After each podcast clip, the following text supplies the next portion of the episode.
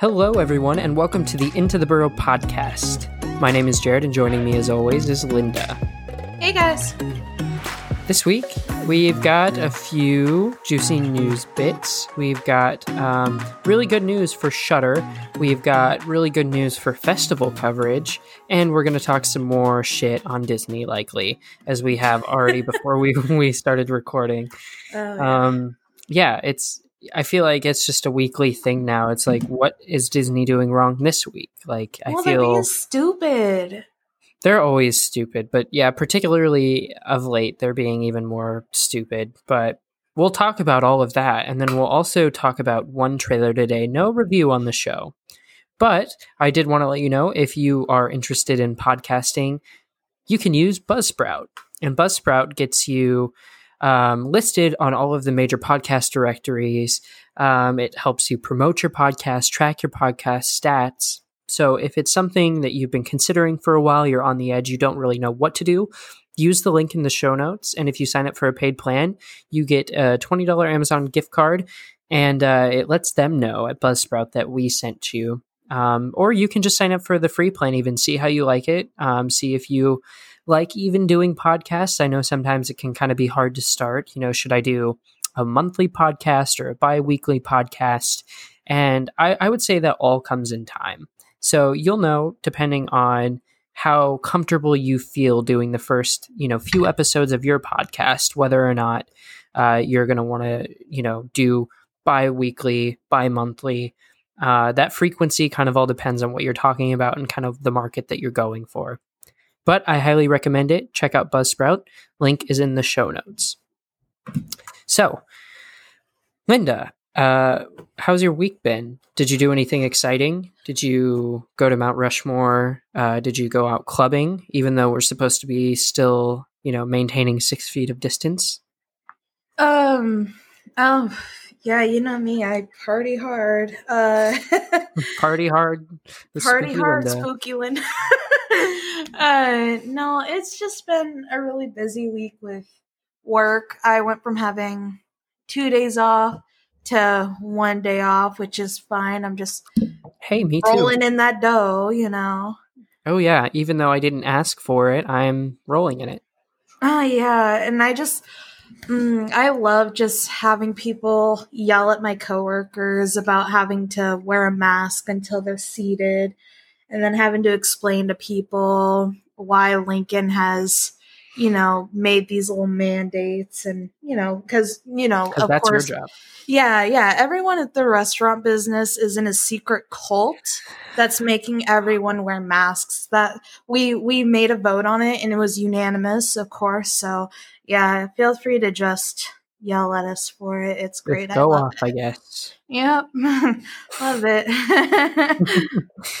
Yeah, I'm in the same boat. I was uh, supposed to have a couple days off, and then I ended up only having one, and that's going to be the case for the next two weeks. So that's always fun. Uh, I, I gotta being an adult. I got a C on a paper for Oh. like the first time in like forever, other than the one other paper that I got a C on totally because of my fault. But this one truly, like, I thought it was a very solid, solid paper. And then I get an email with corrections. And i think it's because this professor right? So this is a um, class that i'm taking that basically talks about like um, saints and witches and how women have been branded over the course of history. So it's a really interesting like you know history class if you will.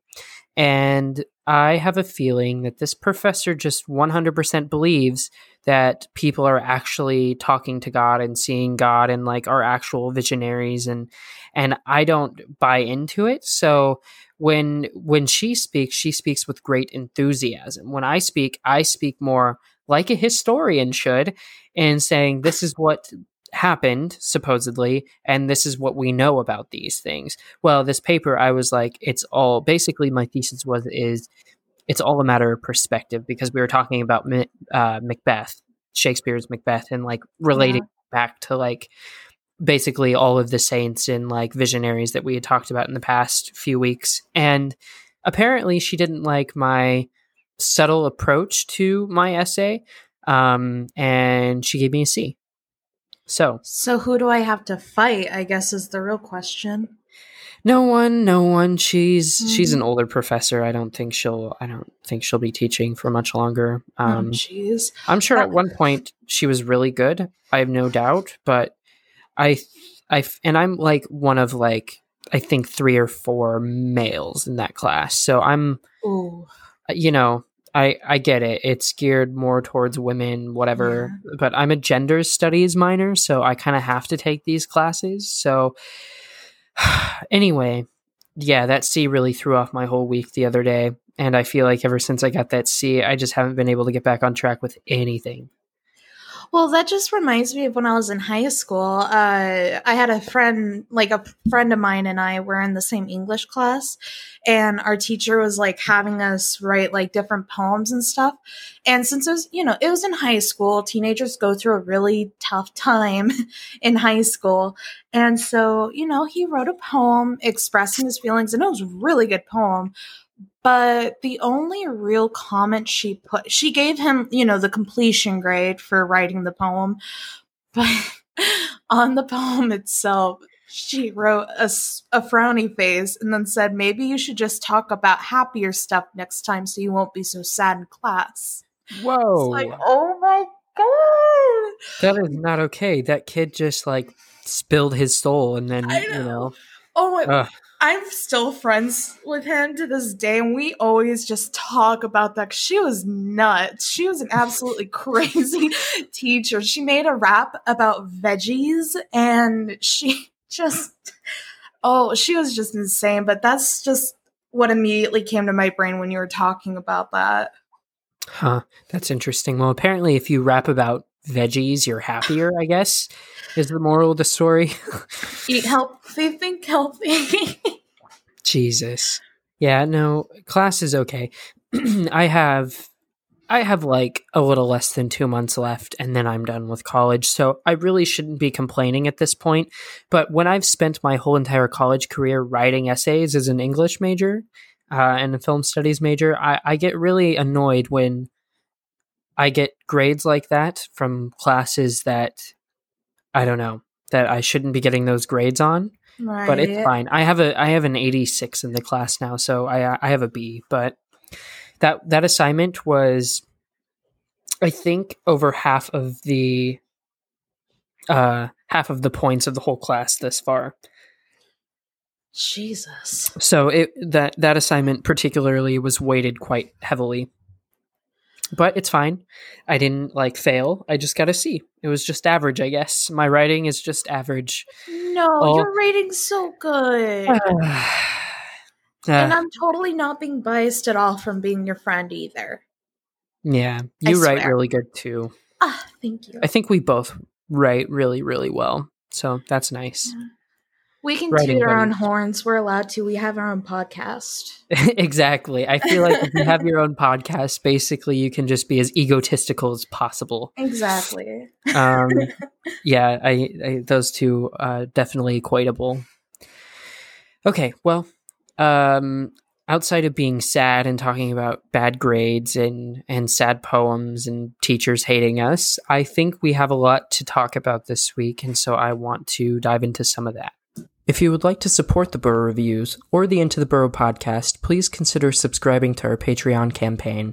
Our Patreon offers four distinct memberships Candyman, a $1 a month tier to show your general support for what we do here on the Burrow Reviews. It follows a $2 a month tier that will grant you early access to our videos before they release on YouTube. Hereditary, a $5 a month tier with exclusive podcast discussions and member only polls so you control what content we focus on each month. And finally, Trick or Treat, a $10 a month tier where you'll get exclusive videos, behind the scene content, and all of the other tier perks. During these times, it is crucial for us to remain stable, and with your help, we can get there. Head over to patreon.com slash the Burrow Reviews to sign up. The Burrow Reviews, your movie refuge. The latest news from last week. AMC Network Shudder, the premium streaming service for horror, thriller, and the supernatural, announced this past week it had surpassed a major milestone and is now streaming to more than 1 million members. The streaming service saw a surge in usage and new memberships that began with the debut of its original series Creepshow last September and has continued throughout 2020 with its second hit original series Cursed Films and a lineup of acclaimed original films that includes The Room, Z, The Beach House, and Host, among others. Shudder has frequently been recognized as one of the best targeted streaming services due to its quality collection of exclusives, originals, and genre classics, and its unparalleled selection of independent horror films from around the world.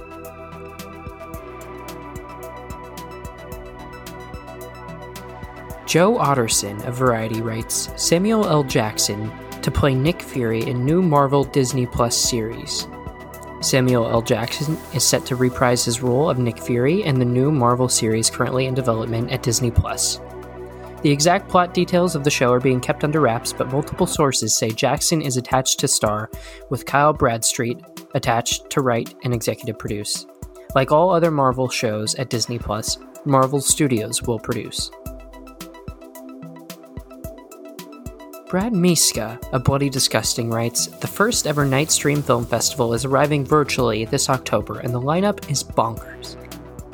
One of the coolest things to happen during this pandemic is the alignment of five US genre film festivals, including Boston Underground, Brooklyn Horror, North Bend, Overlook, and Popcorn Frights, who partner on the massive Nightstream Film Festival, all of which will take place virtually next month all affected by COVID 19. The initiative was first announced last month and will have scheduled programming from October 8th to the 11th, with films available to view on the Eventive platform until the 14th. Nightstream announced this past week their insanely impressive and bonkers sized lineup that's broken down in a massive press release.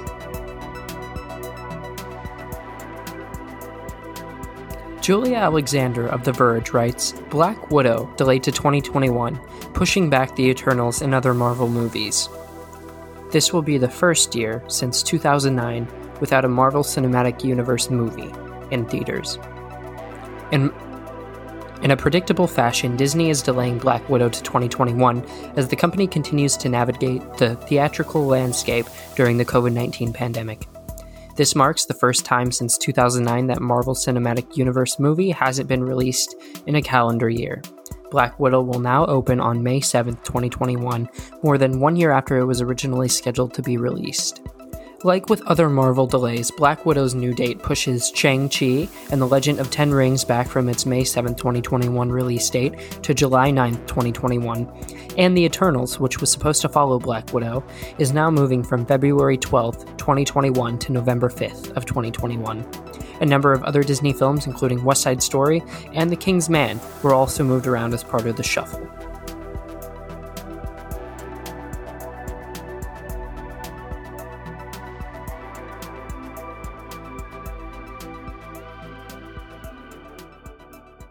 Did you know that we have our own YouTube channel? There, we upload video reviews of the latest television shows or movies, and even some Let's Plays. Lately, we have been focused heavily on our curated horror content. But we have a goal to get to 100 subscribers by the end of the year, and it would mean everything to the team to reach our goal. Simply search the Burrow Reviews on YouTube and make sure to subscribe and ring the bell if you enjoy the content. The Burrow Reviews, your movie refuge. So, for news this week, Linda, we have some really good news about Shudder. So, AMC Network Shudder just surpassed 1 million subscribers on the streaming service. And a huge milestone. For anyone that's not familiar with some of these low key streaming services, they typically don't see good numbers. But what this means for Shudder is A, they're doing something correct, but B, they can keep doing those correct things that they've been doing. And it basically comes down to them just creating a slew of like original content that people are you know, constantly digesting and enjoying. So I know that I'm an avid fan and supporter of Shudder, but I'm curious, like, since you've had Shudder, have you like gone on there quite a bit to like watch various things? Um, and if so, like, what do you think about the quality of those things? Uh, okay, so when I first got Shudder, thanks to Jared, I'm able to actually use Shudder. Uh, because back when he was back when you were, you know, wanting to review things off Shudder was back when I didn't, you know, when I wasn't working. So I was just like, I can't really afford Shudder. And then the next day you're like, I got you, boo. So thanks for that. Uh, but yeah, no, when I was like scrolling through Shudder, I got really excited because there were so many like cult classics that I instantly recognized. There are some really uh, good like David Cronenberg movies. Uh, yeah. All the Sleepaway Camps are on there, and Sleepaway Camp is like one of my biggest guilty pleasures when it comes to horror movies. And like even their like original stuff is not bad either. It's actually really decent and that apparently really contributed to all the subscribers that they're getting because their originals are really really good. Yeah. Um especially when you look at like Netflix originals. Netflix originals are so popular right now and I really hope to see Shudder originals just as popular too because they they do really deserve that recognition. Yeah, on the heels of like Creepshow, which mm-hmm. apparently broke all of the streamings like viewership records last year in 2019. Um, and it finished as the top reviewed new horror series across all networks and streamers like last year. So it was like the top rated, hotly anticipated new horror property. And I haven't watched Creepshow yet, but the same thing can be said um, about like Host this year, for instance. Host is still probably other than The Invisible Man, probably one of the best horror films that we've had this year. And uh, Shudder's growth has also been fueled by a string of successful launches on new platforms uh, in new territories. So, for instance, Shudder in August debuted in Australia and in New Zealand, um, further expanding its international reach.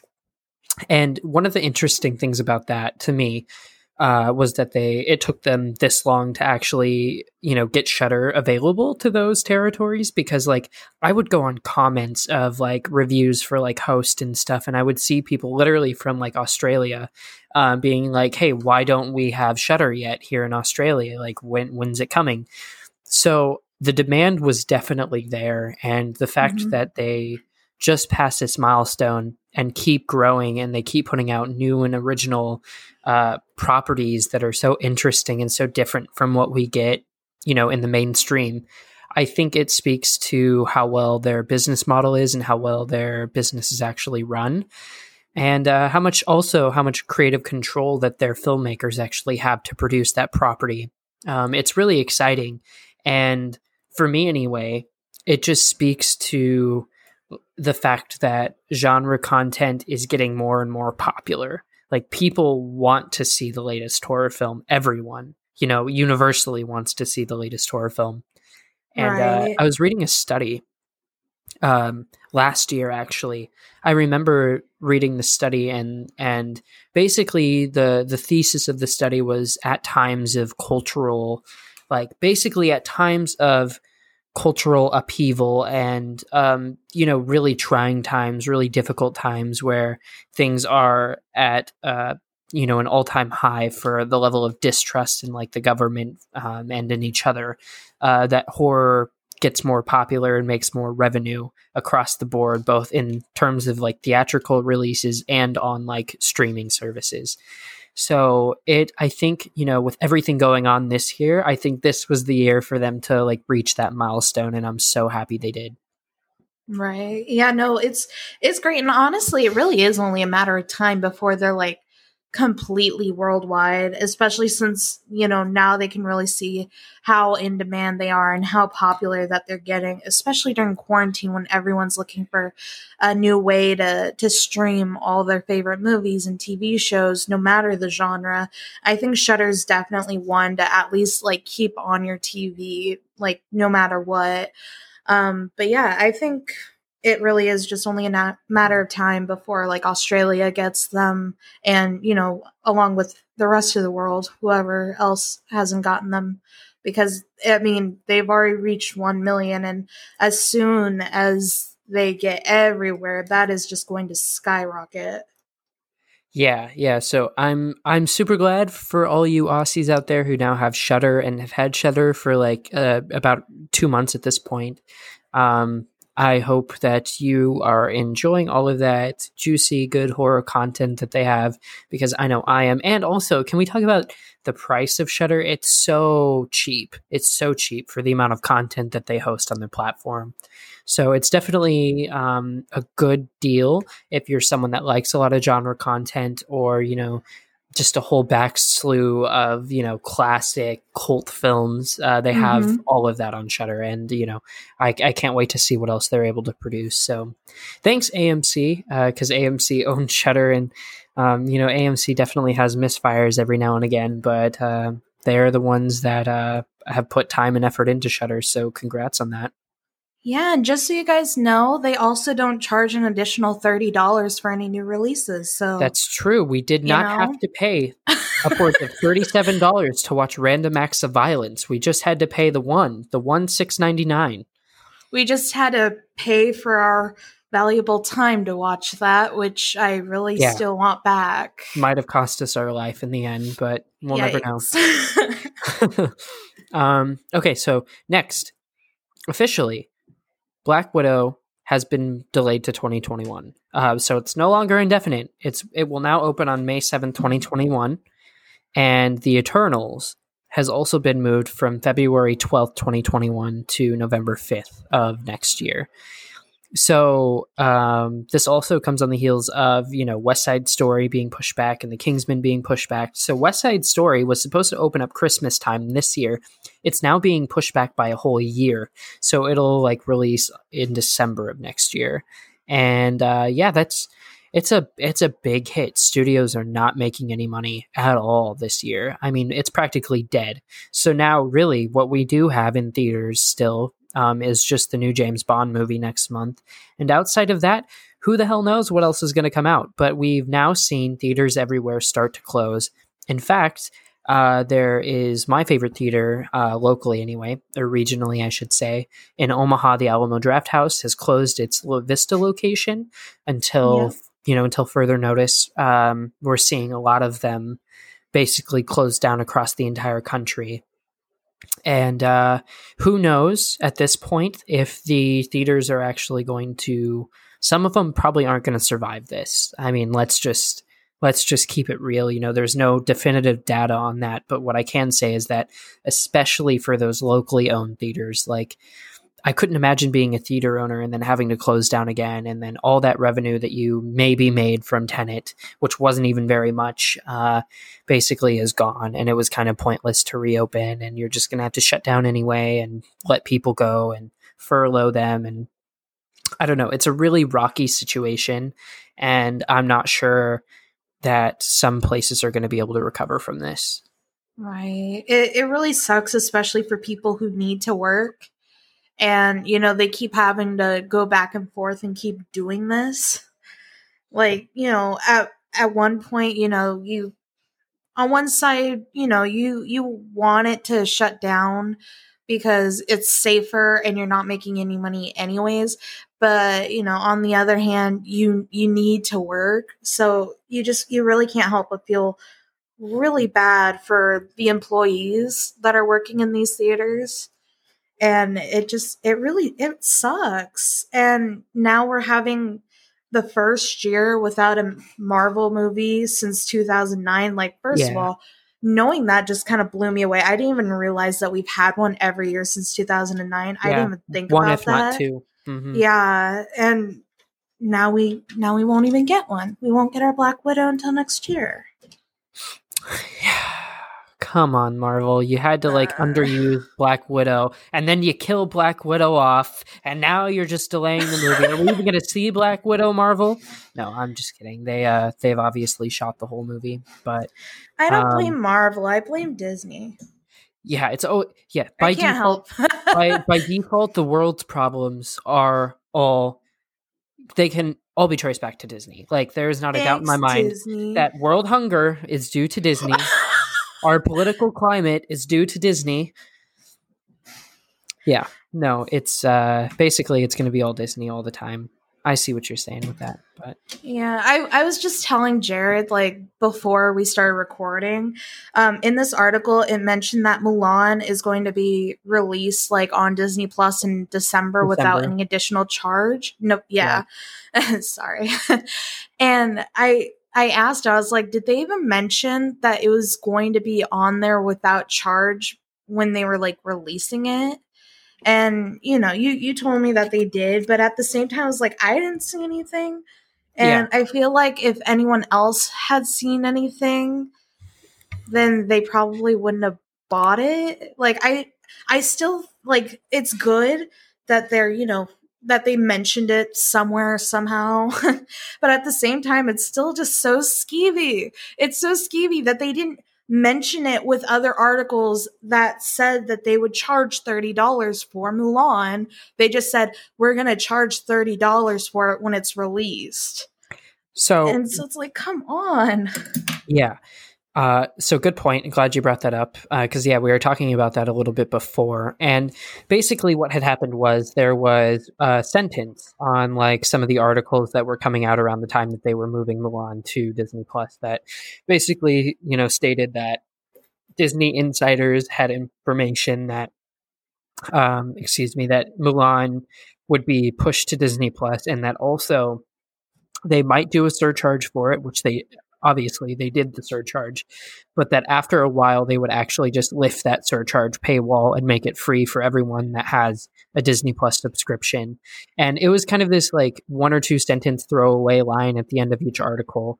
Um, that Disney insiders were saying this and that, and like it was kind of like an unspoken thing. No one knew what was actually going on. Uh, there was no official statement from Disney, I don't believe, and uh, so yeah, that that that just makes it even more skeevy that they didn't let people know to give them the choice whether or not they wanted to do the surcharge now or if they wanted to just wait until December to watch it with their family. But yeah, Disney, um, really questionable practices sometimes. I, I do wonder. I do wonder. Hmm. But no, uh, no, it's it's fine. I'm glad I went against, you know, buying it for me too. So many reasons. I Me just too, saved and now- myself thirty dollars. And now I may watch it, but I also may not. In fact, I probably Ah. not going to watch it. Um, so, I've seen reviews, like regardless Yeah. of you guys know my my past rants about why I won't watch Mulan, but now that I've seen reviews for it, I'm like, even if I like put those notions aside, sounds like this movie still isn't great. So yeah, that's the general consensus. Also, remember everyone, they are holding Alien, the property of Alien, hostage right now. Disney oh controls so many different uh, properties that like childhood favorite properties of mine like alien like predator like all of those like 80s like you know action films sci-fi horror films like they have all of those they basically like I don't know what they're doing with all of these different properties. They've said that they're going to keep releasing them under 20th Century Studios, but who knows if they're actually going to make time to produce some of these films because now you know like with this whole covid-19 uh ev- everything's being pushed back everything's being delayed everything's being reshot and i don't know if they're going to because they've obviously lost quite a bit of money this year um now they made a lot of they made so much money last year that i'm not saying that that makes up for everything that they've lost this year but what i am saying is that they they're fine. They're not going to go out of business anytime soon. However they are probably going to prioritize some of their bigger money makers and you know i hate to say it but alien ain't that big of a moneymaker at the box office. Like it's not you know their mcu title that they're making 150 million dollars on opening weekend for you know you're, you're maybe looking at you know a 75 million opening. And so who knows if they're going to just put all of those properties on the back burner until they can start you know making some more revenue that they saw from 2009 to you know tw 2019 who knows? I mean, all that aside, Jared, how do you feel knowing that Disney is in control of one of your favorite horror movie characters ever? Because I know your passion for Alien, and I can honestly feel that sting in my heart for you. Yeah. Um I already was upset that basically 20th Century Fox was like giving Ridley Scott a free pass to do whatever he wanted because I don't I think Ridley Scott's a brilliant filmmaker. I think it's I think his time with Alien is over and it should have been over and uh, that's okay, you know, that there's nothing wrong with that, dude. Like you created something very special and like you can take a bow. I liked Prometheus even, but if you're just like like his whole thing when he like was like no Neil Blomkamp, you can't make your Alien 5 movie because people will like it. That's what happened there. I don't care what anyone says. That's not what the reporting says, by the way. That's my that's my conjecture of what happened in that situation. My guess is that Ridley Scott saw how popular all of the Neil Blomkamp stuff was. You know, all of the reports coming out about how he was going to retcon everything after the second and bring Hicks back and Newt back, and we were going to have a direct sequel to Aliens. And everyone was like, hell yeah, mixed with his, like, you know, initial, like, art that he had for the film. Um, and, you know, Ridley Scott was basically like, ah, I see. So you're trying to outdo my legacy and I cannot let that happen. And then he basically, you know, got Neil Blomkamp fired from writing the script. And then, anyway, that's my whole long rant about what I think happened during that situation. But oh, not only, Jesus. not only does Ridley Scott control it now, but Disney also controls it. Ouch! I hate that. Yikes! Uh, uh, I'm so sorry. The concept I mean, art was really cool for Neil Blomkamp's movie, and I just I I want it. I'm sorry. I mean, I I can honestly I don't think it'd be that bad of an idea if they did like a direct sequel to Aliens like they did with, you know, the, how they did it with the Halloween franchise because I mean, Alien 3 like I feel like we could have a sequel without the continuity of Alien 3. I mean, that's okay. just my opinion, but it's okay. Alien 3. it's bold, right? in, in, yeah, in what it oh, tries to do it's bold yeah i mean I, I just it didn't it didn't work and that's okay but like we can all acknowledge now by by far like i think my least favorite is definitely resurrection even though i kind of have the most fun out of all the alien sequels minus aliens with resurrection. Like resurrection isn't great but it's fun so. I mean yeah yeah i mean I, I just I think it was just kind of a little messed up that they killed a child, but I mean, it's a horror movie. Sometimes they push it, but I mean, I I really liked Newt to the point where I was just kind of watching it thinking this is fucked up. Yeah, what the fuck? We went that whole movie with Newt trying to protect Newt, trying to, and then she just dies. Yeah, and then yeah, exactly. it wasn't even like a, a proper character death. They no. just like bring her up, and then they're like, "Oh, she did." it's like, oh my god. but I did really like Prometheus, but I'm totally biased because I friggin' love Logan Marshall Green. I say Logan that about Marshall a lot. Cool. Yeah. He is, and I, I say that about a lot Prometheus is great too. Uh huh. I don't know. It was a very interesting storyline. You really have to get Prometheus that. Yeah, I actually really like Prometheus. It's like uh, I know that a lot of people don't. I'm in the minority. I think we're in the minority with our opinions here, but I That's think fine. Prometheus is a solid film. Uh, yes, I mean, could have could Charlize Theron's character have like moved like ten percent to the left or ten percent to the right to not be crushed by the giant rolling thing? Yes, but eh, doesn't make for that good of a movie if she does that, right? Eh, yeah. Um, also, uh, something that we're not talking about this episode, but I did want to bring up. Um, did you see the new set images from Scream Five? I saw new pictures of Nev Campbell. Yeah. I did see an article. Oh my god, Nev Campbell, she's a queen and I love her. Uh she's aged so well. Oh my she god. Has. I'm not going to age that well. I can no, already see either. it now. No. Damn it, Hollywood. but no, I did notice uh, an article that mentioned that some of the crew members already got COVID from the set. Yeah, so the not the cast, but the actual crew. They apparently they've been filming in pods. So basically, what they did is they just shut that whole pod down, and they'll resume filming on uh, Monday. Actually, when this podcast comes out. Well, good. And then I also saw another uh, article that featured like some theories about how Sydney was going to die first. Before I met Jared, I had a really good friend in high school in middle school where like at least like once a week or once a month we'd watch Scream 4 together. And then every once in a while we'd have like little Scream marathons, but Scream 4 was just like kind of like our movie together. And she tagged me in that. The only thing I could think of was, man, you got to hear some of my theories on Scream 5 right now because I could write a friggin' article myself on my own theories on Scream 5. And I really cannot imagine one where Sydney dies first. I just don't see it. I don't know if it's just because I'm not I don't think she's like meant for an opening kill or or what. Yeah. So I'm like, you should probably just hear some of my theories. So Yeah. Um apparently so there was another set image that uh leaked. It came out. Um apparently their their working uh, title for this movie, uh not not their like pseudo name that they're working under, but um there was a picture of a director's chair uh, that had the little title on the back of the chair, and it just said "Scream" with a slash in it. It did not say "Scream 5. It just said "Scream" with a slash in it.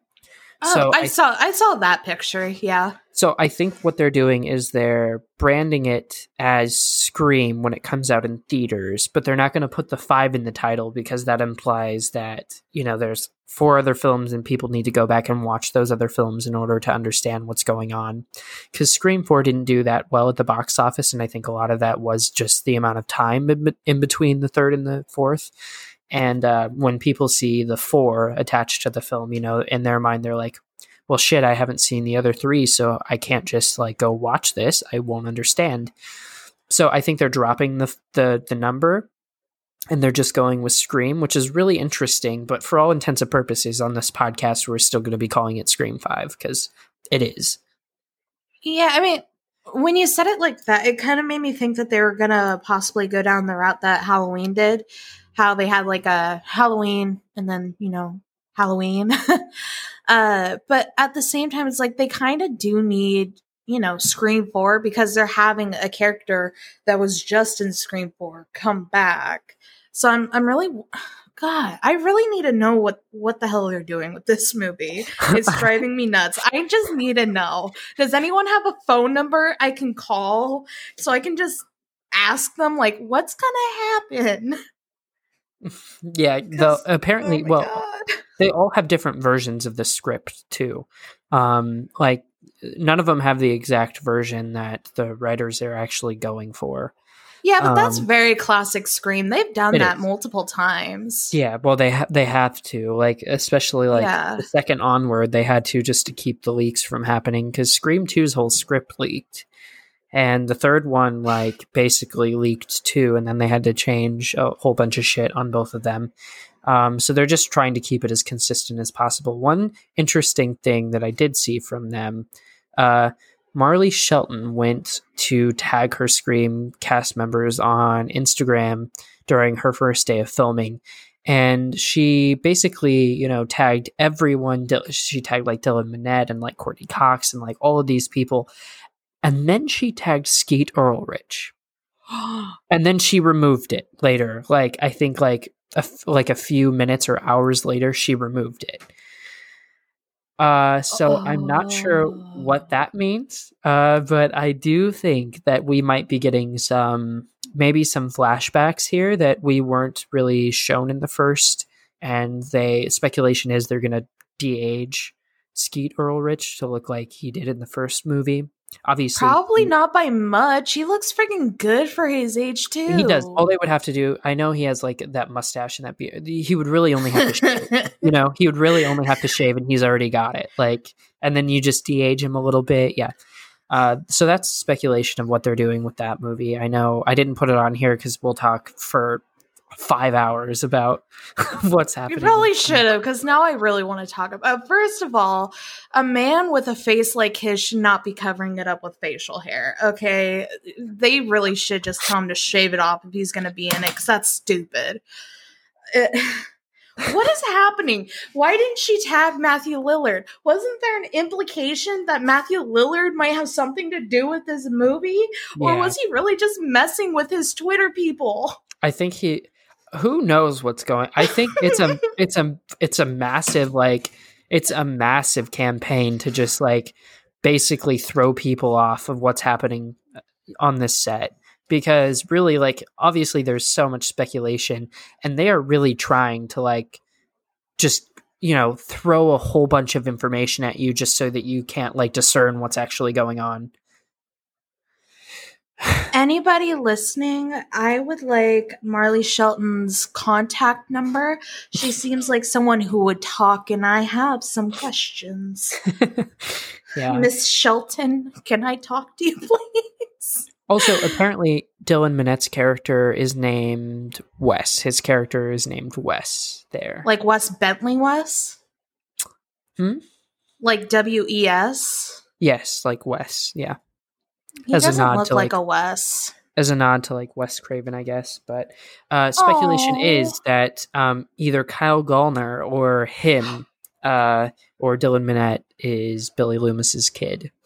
Oh, Kyle Gallner Don't know how true that is. heart. But that kind of stirred up that speculation because I could kind of see Kyle Gallner being definitely a Loomis. Yeah. He's so handsome. I love Kyle Gallner. I love him so much. I love everyone on that cast. It's such a good. I cast. know. It's so good. They're doing so good so far. Just don't fuck it up with the writing, guys, okay? Please. Please. oh, and um Oh, why didn't she tag Hayden Panettiere? Why did what? Is there really gonna be no Kirby in this movie? There might not be. I don't know. I, No. I know. I Why'd know. I you know. bring her back but not Kirby? No. it's it's definitely frustrating, but maybe they're just saving it for last. You know, maybe they're just maybe they're saving it for the movie.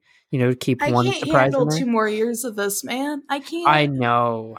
Well, they're shooting out like come release it, drop it next year, drop it next Halloween. Come on, Oh like. I know that you're you you don't want to compete with Halloween Kills, but like compete. I think those two would friggin' just ruin the box office. Like, I think all other movies should just stand aside and let these two just have their time to shine because I'm really looking forward to Halloween Kills 2 because the last Halloween movie was super badass, full of badass female characters. But I also love the Scream movies because Wes Craven is like my number one idol. And oh my god, having those two that we can freaking watch back to back together. Huh. I need it. yeah, no, that would be awesome. Uh, I would definitely be bouncing movie theaters. I'd be like, okay, watch now to the Kills. next one. Now to the next one. I'd be so fulfilled and Oh. so happy. Um, okay, but moving on from that, because we could spend hours on it, we're going to talk really about could. Samuel L. Jackson's new Nick Fury show coming to Disney Plus from Marvel. Uh, yeah, I, I mean, I kind of expected this to happen, not gonna lie. Um, just because like this didn't necessarily surprise me or anything, but he's played Nick Fury for so long Oh, yeah. and you know having him pop in and do cameos on shield and have him pop in you know like in spider-man far from home and captain marvel i just i it made sense for me because he hasn't really been in the past few films to a large extent um it makes sense for them to do a show surrounding nick fury so we can kind of see what he's been up to and i think disney plus is the perfect place to put it I think a really good idea for this Nick Fury. It sounds like they don't really have a whole lot of details about They what don't. they're going to be. th- Yeah, just kind of in general. Besides the fact that Samuel L. Jackson's obviously going to be playing him again, but what I think would be a really cool idea is just have this start from the very beginning of like all the MCU movies and just show just kind of what he does throughout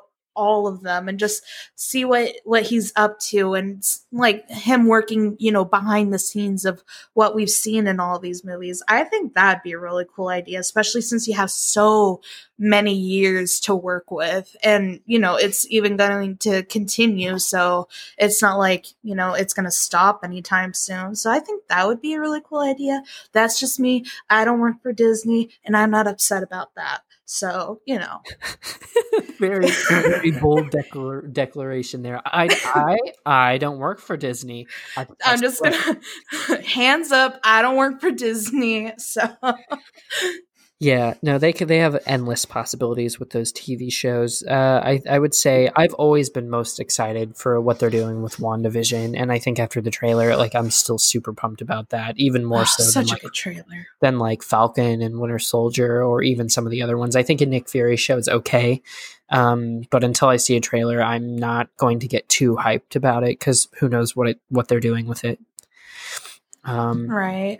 Yeah, yeah, not much information on this, so we I guess we'll Just... keep updating you on you know who they add to the cast. I'm sure you can expect cameos from a lot of people from oh know, yeah the last ten years of the MCU. Um, but yeah, moving on, we officially got press credentials for the Nightstream Film Festival that's happening yes. October 8th through the 11th. I am so happy to be covering this event because it sounds kick ass. And I wanted to let you know because we have um, some information for you that's already public, so you could have already seen this information. But I kind of wanted to go down and tell you a little bit about their lineup. So they're opening with Run, which is a film um, from Hulu starring Sarah Paulson and Kiera Allen. Um, and then they also have um, something from the director of Rubber. I think that is going to oh, be a film that they're closing the festival with. Um, so yeah, if you liked Rubber eh, or Deerskin, even from that filmmaker, uh, I think it's Quentin. Yeah, Quentin Dupieux. Uh, he's mm-hmm. a French filmmaker responsible for Rubber. And I say responsible for Rubber because if you've seen Rubber, he, Rubber, he is responsible for all that fucking trauma that you had after watching that movie. Um, I think he said, and I quote, "We made this movie to see if we could." If that they, they did, yeah, they, they could. I'm not sure they should have, but they did. Oh, um, oh, so dumb. Yeah. Uh, also, we have master classes headlined by filmmakers Nia DaCosta and Mary Harron uh, from American Psycho, and then also Nia DaCosta, like I said earlier, who's directing the um, newest Candyman movie and it's going to feature seven world premieres, nine North American premieres, and uh, also uh, seven U.S. premieres, alongside 164 short films, with a spotlight on Indonesian horror. Um, with a panel hosted by Sam Zimmerman, who's the director of programming at Shudder. So it's really cool. Highlights include world premiere of The Doorman, starring Ruby Rose, uh, who will appear for a post-screening Q and A as well as the world premiere of Jesse Blanchard's Frank & Zed, Nicholas Payne Santos's It Cuts Deep. Um, and then we also have uh, Reunion and a unique grave, or an unquiet grave. I'm not sure why I read that as a unique grave. I'm sure it's a unique grave too if it's unquiet. Uh, that would be a pretty unique experience.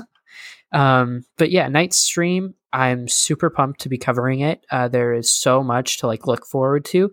I think we're only going to cover probably between five and ten films and maybe some panels, so we're not going to be covering too much from it. But we're going to dedicate a whole entire uh, week's podcast. Um, I think, yeah. So this this week's podcast releases on the 28th, and then two weeks from that, on the 12th, we're going to be releasing a whole entire podcast just talking about some of our favorite things from the film festival, what we really liked, how it went, was it smooth being virtual? Um, you know, what are some of the things that we look forward to next year? Because, like I said, and like we covered, you know, weeks ago, this is the first of its kind, and the fact that you were able to bring five festivals together and like converge in this one gigantic like you know movie loving experience i think is great especially since it does center around horror and around genre content um, So I don't know if you had a chance to check out some of the films that they're going to be showcasing here at this festival. Uh, what do you think of the lineup? The line, I mean, this is the first time I've been able to do anything like this. So I'm not really quite sure what to expect from a lineup for these times for these types of things. Uh, but I mean, honestly, I'm just really excited overall. Like, I've never been able to do like film festivals. I've never been able to do, quite frankly, like anything like this. And I really do have, you know, you and the channel to thank because this is probably going to be like probably one of uh, a highlight of this year, which in retrospect probably doesn't really mean much because this year really sucked. But at the same time, is just I just think this is such a cool opportunity for the both of us to do. And honestly, I just I'm still just in awe from from it all. And that's really all i can say for the time being. Just i i just can't believe i'm really getting the chance to do this. And like i said i i really have you to thank so. Yeah it's uh, I, I wouldn't want to be doing like coverage for this with anyone else.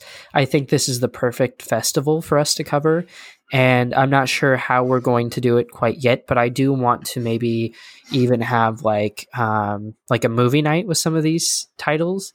Uh, yeah. Uh, I'm not quite sure how um, they're going to handle like the show times or anything like that. Um, who knows what they're doing with all that stuff? They've kind of kept all that under wraps. I'm I'm assuming that now with the official press release out that they're actually going to start talking about how to actually, you know, secure your tickets and how to watch these films. Because I know that there are some films that are time exclusive, and there are other films that you can basically uh, queue and like set to your favorites so that you can watch them at a later date and time, which is really cool. But um, yeah, this is an opportunity that I'm so looking forward to. So right. I should definitely have we should definitely have a movie night and or something for at least a couple of the films. Yeah, and absolutely. Then, uh, and then yeah, we'll dedicate a whole week's podcast to it. So even if the most crazy insane news comes out that week, we're probably not going to be talking about it unless it's super important because we're going to be talking about all of the fantastic films and short films that we watched at Nightstream. And again, if you go over to nightstream.com, you can pick up your tickets. Um, they have two different tickets. Uh, they have one for 10 films and then one for five films. Um, so I highly recommend you do that, especially if you want to like, you know, attend like the Overlook Film Festival, which I've wanted to go to the Overlook Film Festival for years. And so the fact that I'm now able to because it's virtual uh, is really cool for me. So it definitely, like you said, it's a highlight. Um, yeah, uh, you can go find those at nightstream.org. And uh, yeah, all of those are on there. You can select your badges. You can kind of see what their whole complete rundown is for their festival lineup. Um, 40 features, you know, over 40 features, the 160 short films, like I was saying. So there's a lot of content packed into this um, into this weekend. Um, yeah, I'm super pumped about it. I think you are too, and we're gonna have yeah. a lot of fun. Now, don't think I would let you off that easy without at least one more ad read. The good news, though, I'm simply trying to tell you about our website, theburrowreviews.com. We have plenty of articles and reviews for you to read as you ponder your existence during these trying times. Like indie movies? How about blockbusters? The good news is we cover all types of film, but we especially love a good horror movie. So, if you're a Nebraska local looking for a review of your latest project, we got you. Simply search theburrowreviews.com in your web browser and you'll find us. If you have a short or feature film you'd like for us to review, and you aren't a Nebraska filmmaker, we'll still cover your film at no charge. Find our contact page on our website and fill out the form. You'll also find a list of submission guidelines on the page. Now, not every submission will be accepted, but it is always worth a shot. So what are you waiting for? Head over to the site now and check it out. The Burrow Reviews, your movie refuge outside of that, there is one trailer, just one, that I wanted to touch base with you this week. Did you ever watch The Haunting of Hill House on Netflix? Okay, I've been meaning to get around to rewatching that. Um, I ran into a problem when I first started watching it, and it was just that it was a little too slow for my liking. And everyone keeps telling me it's just kind of one of those like first episode things. You know, you have those TV shows that are that are really Yeah. good, but sometimes it's just a little harder to get, you know, sucked into it because the first season Yeah, or the was Game of first episode. yeah it it's more or less there to just kind of set the storyline for you more than anything else and so i just i need to get to watching it again and it's really because of watching this trailer that's made me interested in watching that again so yeah Yeah, no, I agree. Uh, the music in this trailer for The Haunting of Bly Manor, which is kind of a companion to The Haunting of Hill House, it's not a direct sequel, but it, it kind of it's the same producers. So Mike Flanagan, who created The Haunting of Hill House, is also behind this one, and it, it's also a Netflix original. And uh, yeah, no, one of the things that I absolutely loved about this, like I said, was the music and how like haunting it was. And then it the trailer does this really interesting thing um, about three quarters of the way through where it like has this kind of cutesy quality to it you know? It's like oh look Yeah. at this cool shot with something kind of creepy. And then it does this switch where it goes from kind of creepy to full on like oh my god what's going on? Like um, one of the characters is gagged at one point and i i just when that flip happened it caught my attention completely because I plan on watching The Haunting of Hill House some point uh, in the next month. And so to have this releasing on October 8th, um, it gives me every reason to go and just binge The Haunting of Hill House like as soon as possible. right yeah I'm, I'm glad you mentioned something about the music because the very first note that i put on here was hell yeah motley crue Yeah, exactly. so yeah no i i love the way that they use because you know some horror movies lately have gotten in this habit of you know getting you know classic popular songs and like making it super eerie. But the fact that they used home sweet home by motley crue and made it eerie was so dope. And like Yeah. you said that that really helps drag you into that trailer. Yeah it it looks so cool and i think a lot of that is because they're doing a lot of different things. Um clearly like there's a lot going on and there's a lot to digest in this trailer so when you're talking about something that only has like nine episodes you're like shit they they packed all of that into nine episodes? Like oh my god like right. I'm I'm sure there are slow episodes just like there are with every other season, but I think there's a lot to look forward to in this season. And I honestly can't wait to check it out. And like you said, with the Motley Crue, uh, Home Sweet Home, um, you know, we can look at something like Jordan Peele's Us that used. Um, i you know, got five on it Yep, yep. Got five on it, uh, and Mhm. how they use that in the trailer and in the film. I think it's brilliant when you're able to take something so widely popular like that and give it a completely different vibe. And it worked for the purposes of this trailer. I think really the only downside that I got from this trailer, this is probably an unpopular opinion, so I apologize ahead of time, but I really don't like Victoria Pedretti. I don't Really? like her. She weirds me out. I don't, it's like how you are with Jason Clarke. Like I don't like her face. Like there's just something about there's just I don't like her face. I don't like seeing her and stuff. And that probably has to do with her character and you. I'm not sure yet. But ever yeah, since her you know, character in you just isn't the best. Uh, freaking psycho. yeah, She seems and it's just she seems like someone who would be that way in real life. So at the same time as being annoyed by seeing her face, I'm also kind of frightened. yeah. Uh, she does play that part really well, though. Um, Yeah. That kind of that that really like niche kind of I'm a little creepy, but I'm also cute kind of role in you. I really like it. Uh, but yeah, I, I see what you're saying. Like she does seem very much like the character that she plays. Yeah, I don't like her face. Well, I mean, yeah, interesting. So Linda hates the trailer because she doesn't like Victoria Pedretti. Well, Wait a minute. I didn't say I hated the trailer. I just said that I might hate Victoria Pedretti. yeah, uh, I'm not sure about that, but I might. yeah, I, I, get what you mean because yeah, with Jason Clarke, it's the same thing where I'm just like, yeah, dude, like, what is it know. about you that I just want to? Eh. Jesus. Oh.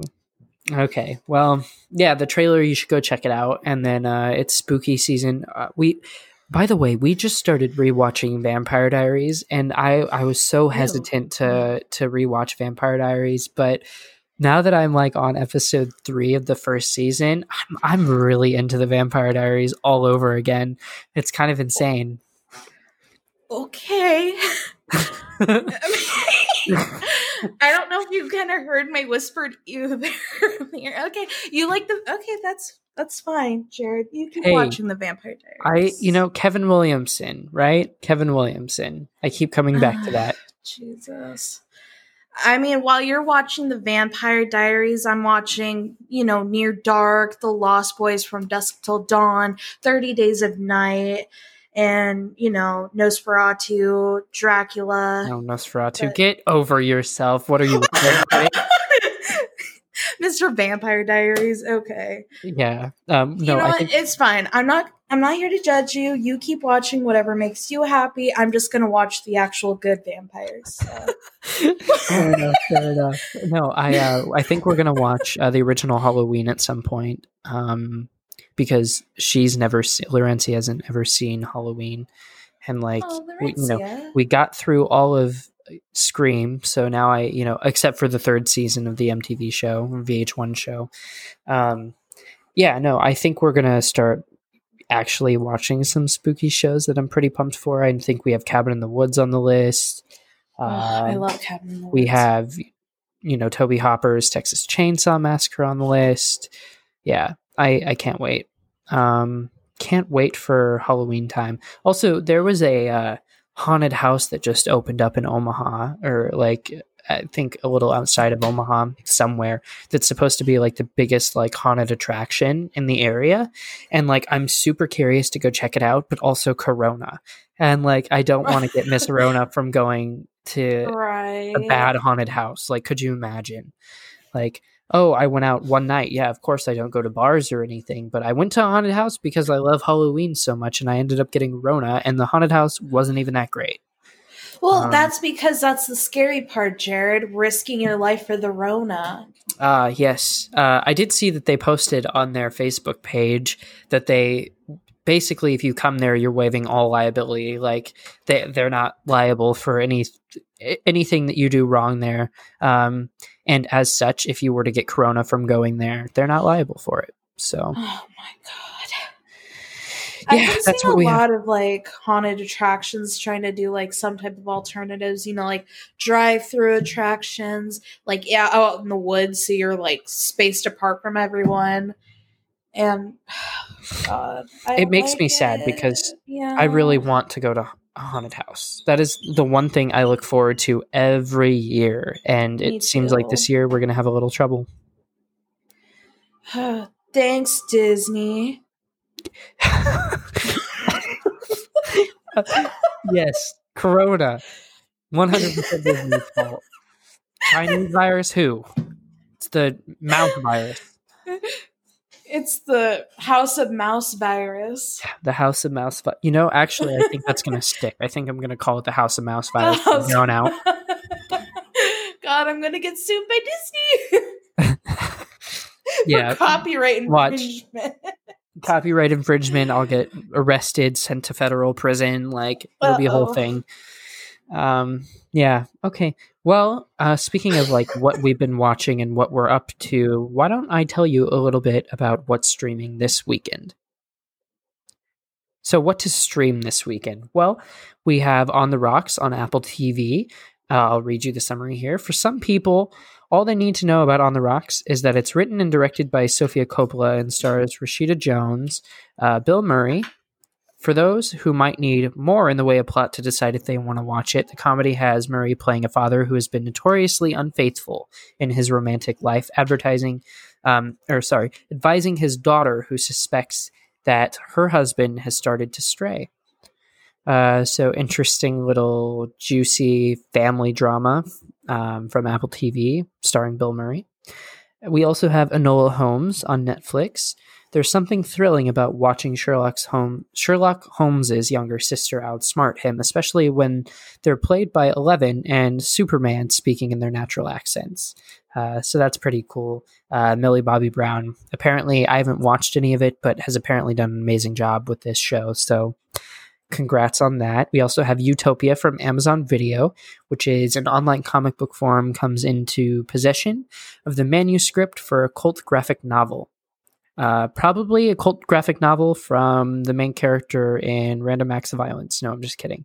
Uh, it just might put them. It's Jay Baruchel. What? Uh, it just might put them in charge of the fate of all humanity. Um, so that sounds pretty interesting from Amazon. Uh, the Addams Family is on Hulu. Um, you can't really go wrong with the Addams Family. The spookiest, kookiest family is reanimated from the beyond or well animated in this cartoon version of the classic TV show and films. The family finds themselves trapped in a true horror. They've been living in a suburban New Jersey um, home for years and never realized it. So they never realized they were in Jersey, and that can be a big problem for some. Seems weird. How do you not know that you're living in Jersey? I know. I mean, everyone has I've... an accent. Like, whatever. Okay. Okay, Addams family. Okay. okay. Uh, we have the Secret Society of Second Born Royals.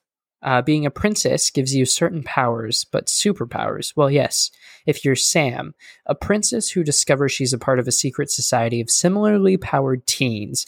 This Disney Plus original is sort of the fairy tale that happens if you fall asleep after watching both The Princess Diaries and X Men. Uh, it's probably going to be awful. Haven't heard much about it. Um, but you know, I see Disney and I immediately want to trash on it. No, I'm just kidding. Um, yeah, I don't know. It's it looks kind of interesting. I did check out a little bit of the trailer, um, and it looks mildly entertaining. But again, like you would have to, that would have to be your thing, you know, teen superpower drama and all. Um, and I just, I, I guess it's not for me right now. I'm too busy watching the Vampire Diaries. Um, I mean, I don't know, man. Since they're not trying to shove thirty, you know, a thirty dollar bill down my throat, makes me kind of want to watch it. Well, you're the only one. Oh, okay, okay. Fine. I'm sorry that whatever his name is, Stefan and Damien aren't in it. Damien. I don't know how. Whatever. I don't watch it. Yeah. Um. Maybe you should. Maybe you should. He's so pleased with himself. I am. Uh, we also have Tehran on Apple TV. If you want a tense thriller, tune into the new series Tehran. Mossad agent and hacker goes undercover in Tehran, the city of her birth that she had to flee from as a child. Um, so that seems pretty spicy. I've heard Apple TV actually puts out really good content, but I just I tried to watch the morning show with Jennifer Aniston and Steve Carell, and I didn't make it past the first episode, even though it was really good. Um, yeah, I don't know. I I might tune in to watch that. This seems like kind of an interesting spy thriller at the very least. So if that's kind of your thing, this is kind of a new take on that and, you know, a new setting anyway. So I would highly recommend if it sounds like something interested, um, something interesting to you to go check it out. Uh, do you have any recommendations, Linda? Not the Vampire Diaries. Oh my god! Oh my god! Uh, Since you're watching Nosferatu, okay, I I hmm, whatever. Um, I might watch the Addams Family because I do like the Addams Family show, and so I I never got around to watching the cartoon that just came out. So I think I might watch that for this holiday season. Hmm. Well, I'm going to stick to Haunting of Hill House and uh, my Vampire Diaries. I'm gonna um, watch the Haunting of Hill House and Haunting of Bly Manor. Hmm. We might have to do if we can coordinate this and get the shows done. We might have to do like um like a I guess spoiler discussion of the Haunting of Bly Manor if we get around to it. If we're Ooh. both able to like watch it completely. I'm not promising that. That is not a promise. but Oh, okay. um, it's kind of the same promise that we made about the Wes Craven novel that we haven't read yet. I'm guessing. oh my god. Oh my god. Yeah. Okay. We don't have to bring that up. That's. I'm embarrassed. I still haven't. Oof. It's just sitting Oof. on my shelf. I'm pretty sure mine's boxed up with the rest of my books from when we moved. It's it's sitting nice and pretty right by my owl, right by my Cinemac Aw. and my Blade Runner 2049 book.